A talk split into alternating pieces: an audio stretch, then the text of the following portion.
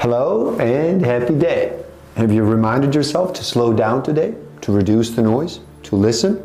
My name is Igor, SF Walker, and I'm here to remind people to slow down, to reduce the noise, to walk their lives into a natural flow. Welcome back to the Book of the Week series. Every week, as I read another amazing title, I share it with the world. Today, we look at Illusions, the Adventures of a Reluctant Messiah by Richard Bach. We are all the sons of God, or children of the is, or ideas of the mind, or however else you want to say it. Now, I get enough of crowds, even when they're happy. If they're scared, they're going to crucify somebody or worship him. I'm sorry, but that is too much. Imagine the universe beautiful and just and perfect, and be sure of one thing the is has imagined it quite a bit better than you have. The original sin is to limit the is. Don't. There's no such thing as a problem without a gift for you in its hands. You seek problems because you need their gifts. And the world is your exercise book, the pages on which you do your sums. It is not reality, although you can express reality there if you wish. You're also free to write nonsense or lies or to tear the pages apart. If you will practice being fictional for a while, you will understand that fictional characters are sometimes more real than the people with bodies and hearts. Your conscience is the measure of the honesty of your selfishness.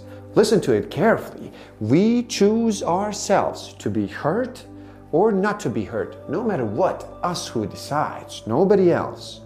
Listen, it is important. We are all free to do whatever we want to do. Every person, all the events of your life are there because you have drawn them there. What you choose to do with them is up to you. Part 1 I do not exist to impress the world. I exist to live my life in a way that will make me happy. Part two, everybody else is free to do whatever they feel like doing for a living. Part three, responsible is able to respond, able to answer for the way we choose to live. There's only one person we have to answer to, of course, and that is ourselves. We don't even have to answer to ourselves if we don't feel like it. There's nothing wrong with being irresponsible. We are magnets, aren't we?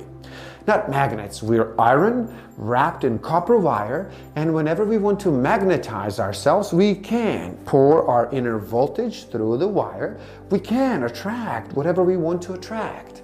A magnet is not anxious about how it works. It is itself, and by its nature, it draws some things and leaves others untouched. Now, if you want to be with what you are magnetizing, you have to put yourself in the picture too. Just be who you are, calm and clear and bright.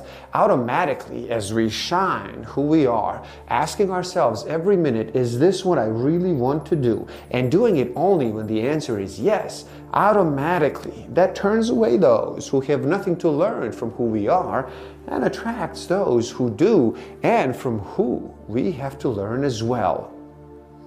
Now, how about I allow the world to live as it chooses and I allow me to live as I choose?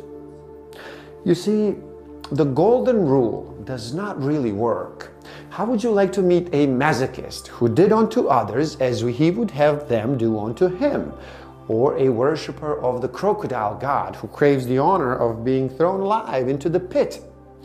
Even the Samaritan who started the whole thing, what made him think that the man he found lying at the roads wanted to have oil poured in his wounds?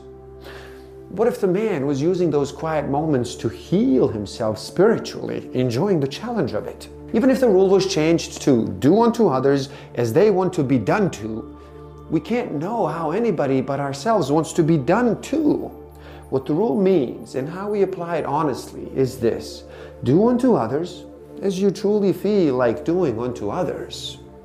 When you encounter the argument, not everybody gets to do what they want to do, and some people have to work for their living and hold down a little more responsibility than flying around with some carnival, ask if they believe that people who work for a living are doing what they most want to do, just as much as people who play for a living, or are they doing it because they have to?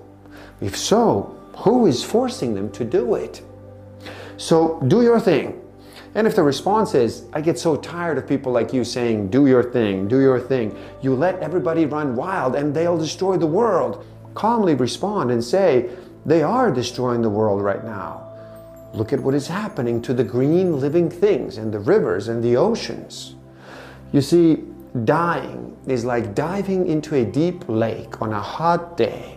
There's the shock of that sharp, cold change, the pain of it for a second, and then accepting is a swim in reality. But after so many times, even the shock wears off. Here's a test to find whether your mission on earth is finished. If you're alive, it isn't. Remember, you don't tell the quality of a master by the size of its crowds. If you have enjoyed this video, please do like it, share it with the world, subscribe to my channel, and you can find a direct link to this book in the description below, so get it and read. Thank you. Love and respect.